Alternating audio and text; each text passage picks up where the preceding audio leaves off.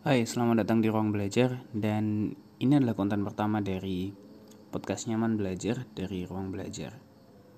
Uh, mungkin ada baiknya sebenarnya dikasih nama coba dengerin sih. Jadi podcast, jadi podcast coba dengerin dari Ruang Belajar. Kayaknya sih bakal seru, coba dengerin deh, ya nggak sih? Oke, kita coba dulu.